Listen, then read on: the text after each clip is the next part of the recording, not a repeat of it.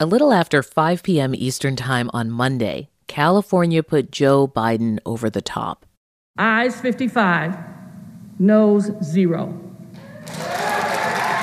California's 55 electoral college votes officially cast sealed Biden's presidential victory, taking him over the 270 vote threshold. He eventually wound up with 306. Electors from every state voted Monday, and as that was happening, there was applause in some of those states for a very different reason. The first coronavirus vaccinations were given to frontline healthcare workers in New York, Florida, California, and other states. The votes and the vaccinations, two historic events that took place on the same day, both of which gave America a clearer picture of the future and the challenges ahead. There's urgent work in front of us. Joe Biden spoke in Delaware on Monday night. Getting this pandemic under control and getting the nation vaccinated against this virus. Delivering immediate economic help so badly needed by so many Americans who are hurting today. Consider this immediate economic help is being negotiated in Congress. And if they can't make a deal, President Biden will have other options.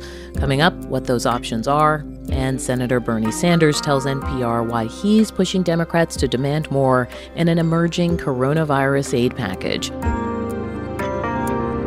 From NPR, I'm Audie Cornish. It's Tuesday, December 15th.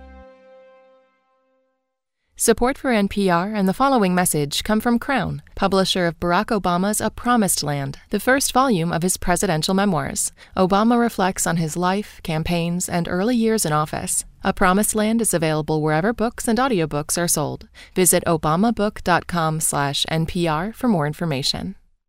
This message comes from AT&T, committed to keeping students and teachers connected. AT&T has connected over 200 million students with tools and technology for distance learning. More at att.com/remote learning. Today, some people argue that the Supreme Court has more power than all other branches of government. But when and how did the Supreme Court end up getting the final say? How the court became more powerful than anything the framers could have imagined. Listen now to the Throughline podcast from NPR. It's Consider This from NPR.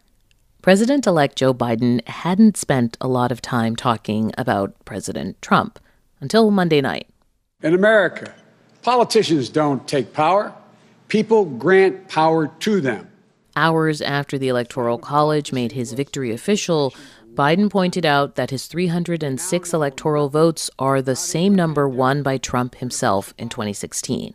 At the time, President Trump called his elect- the Electoral College tally a landslide. By his own standards, these numbers represented a clear victory then, and I respectfully suggest they do so now. In his most direct comments yet on the issue, Biden painstakingly addressed each avenue Trump has taken to contest the election. With Republican secretaries of state, Republican appointed judges, and Republican controlled state legislatures all rejecting Trump's efforts to overturn the results. Biden notably called those efforts, quote, an abuse of power. The flame of democracy was lit in this nation a long time ago. And we now know nothing, not even a pandemic, or an abuse of power can extinguish that flame. Even if the president has still not accepted the results, the Electoral College vote seemed to shift the rhetoric from other Republicans. Yesterday, electors met in all 50 states, including Mitch McConnell. So, as of this morning, our country has officially a president elect and a vice president elect the Senate Majority Leader and the man who on January 20th could be the most powerful Republican in Washington, D.C., spoke on the Senate floor Tuesday. So today I want to congratulate President elect Joe Biden. The president elect is no stranger to the Senate. He's devoted himself to public service for many years. I also want to congratulate the vice president elect, our colleague from California, Senator Harris. Beyond our differences, all Americans can take pride that our nation has a female vice president elect for the very first time. I look forward to finishing out the next 36 days strong with President Trump. Just 36 days from Tuesday until Joe Biden and Kamala Harris will be sworn in at noon Eastern Time on January 20th. But with each of those days, the crisis waiting for them is growing. And yet, Congress has still not reached a deal on a new COVID relief package. The current bipartisan version, which is actually two bills, would deliver enhanced unemployment benefits, protection from eviction, and small business support. A second bill would offer liability protections for firms and aid for state and local governments, both of which have been tough issues for Democrats and Republicans to agree on. What's not on the table in either bill is direct payments to individuals. We have right now probably the worst set of crises in this country uh, since the Great Depression. Today, Senator Bernie Sanders told NPR why he's trying to get direct cash payments included in any coronavirus relief package, and why he's calling on Democrats to reject a deal without those payments. He spoke to Ailsa Chang. We have millions and millions of people uh, who cannot afford to pay their rent. Uh, we have people who cannot afford to go to a doctor in the midst of a pandemic. Uh, and we have millions of families who are finding it increasingly difficult to feed their kids.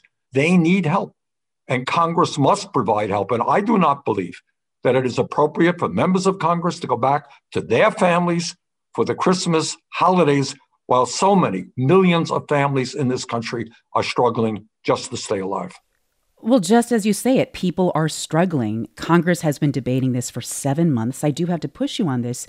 People are losing their homes now. They don't have enough to eat now. Democrats do not have the majority in the Senate. So, isn't passing some aid now better than passing no aid at this point? Well, it's that's Democrats do not have the uh, majority in the Senate. That is correct. They do have the majority in the House. And right? again, it the question two chambers to pass legislation. And you have a president of the United States, you know, Trump, uh, who I agree with on absolutely nothing. You know what? Donald Trump says we should have direct payments. Joe Biden says we should have direct payments. Why is direct payments not in the bill right now? That's the question we should be asking. This is what but I, I do have to ask again. I mean, it is good to stand on principle, but what do you say to people who are going to be evicted at the end of the month or people who are visiting food banks right now? How do you explain to them why Congress has not been able to pass any legislation? Well, why they just have to sit unfortunately, tight? Unfortunately, what you say is this bill is not going to do what has to be done to protect those people. You talk about hunger. You're right. You want to address hunger, then you provide the help that people need for our kids. There's nothing in here for senior citizens who are trying to get by on $13,000, $14,000. Nothing in here for workers who are putting their lives on the line every day in grocery stores, in public transportation. Workers who are doing the critical work that keeps this country going. Nothing for them. But how optimistic are you that a compromise will be reached that you are happy with? I mean, President elect Biden is saying that he believes Democrats and Republicans can work together. He has even put someone in charge of conservative outreach, Democratic Congressman Cedric Richmond. Do you share Biden's optimism that Republicans and Democrats can really work together going forward? Well, on this issue, what I will tell you is Democrats and Republicans, uh, they know something about politics by definition. And if they look at the polling, they will find out that over 70% of Democrats, over 70% of Republicans understand that we need direct payments. So I think no matter what your moral vision may be for the world, uh, if you're a good politician and you look at polls, you know what you have to do. And I believe we can get this done. Senator Bernie Sanders of Vermont. Cash payments or not, lawmakers don't have much time left to get any deal done. The plan right now is to attach coronavirus relief to an annual government funding bill, which has to be passed by this Friday to avoid a government shutdown. If Congress can't agree to a relief package this year, there will be even more urgency for Joe Biden to act as soon as he's sworn in on January 20th. But there's no guarantee he'll be able to work quickly with Congress. Even if Democrats win both seats in Georgia's upcoming Senate runoff elections, they would control the Senate by a very small margin. Some economic experts close to Biden's team have advice for what the next president can do on his own. Here's NPR's Asma Khalid. One thing most economists agree on is that the best way the president can stimulate the economy is by tackling the public health crisis. The number one rule of virus economics, I always say, is that if you want to help the economy, you need to get control of the spread of the virus. Austin Goolsbee was a top economic advisor to former President Barack Obama. He also informally advised Biden's campaign. He says congressional spending would be the best solution right now, but if that's not going to happen, there are many areas where the federal government might get some relief out the door. And one of the more obvious spaces being that of student loans. The Trump administration has deferred student loan payments until the end of January. Senate Minority Leader Chuck Schumer is urging Biden to go further. It is my belief that the new president, President Biden, within the first few weeks of becoming president, can simply sign an executive order and eliminate, end $50,000 of student debt from every student. Felicia Wong agrees. She's a member of Biden's Transition Advisory Board, but spoke to me, she said, wearing her other hat. She's also president of the Roosevelt Institute. 95% of all student debt is actually held by the government. And so the Secretary of Education would have it within her or his authority to cancel a lot of that debt. She says there's another thing the president could do to move money into the pockets of people right away. Federal government's a really big employer. And Joe Biden had, had promised on the campaign trail a $15 an hour federal minimum wage. Well, that would require Congress, but his administration could take an executive action that says that all federal contractors have to pay their employees at least $15 an hour. Biden um, could try to tackle parts of his economic agenda on his own. He could modify Trump's trade tariffs, for example, or change regulations around the Affordable Care Act. These ideas might be helpful in the long run, says Heidi Shierholz with the Economic Policy Institute, but they don't tackle the financial problems people are facing right now the economy needs a stimulus, and the president just doesn't have those tools. The tools, for example, to offer more money to state and local governments so they can keep firefighters on the job.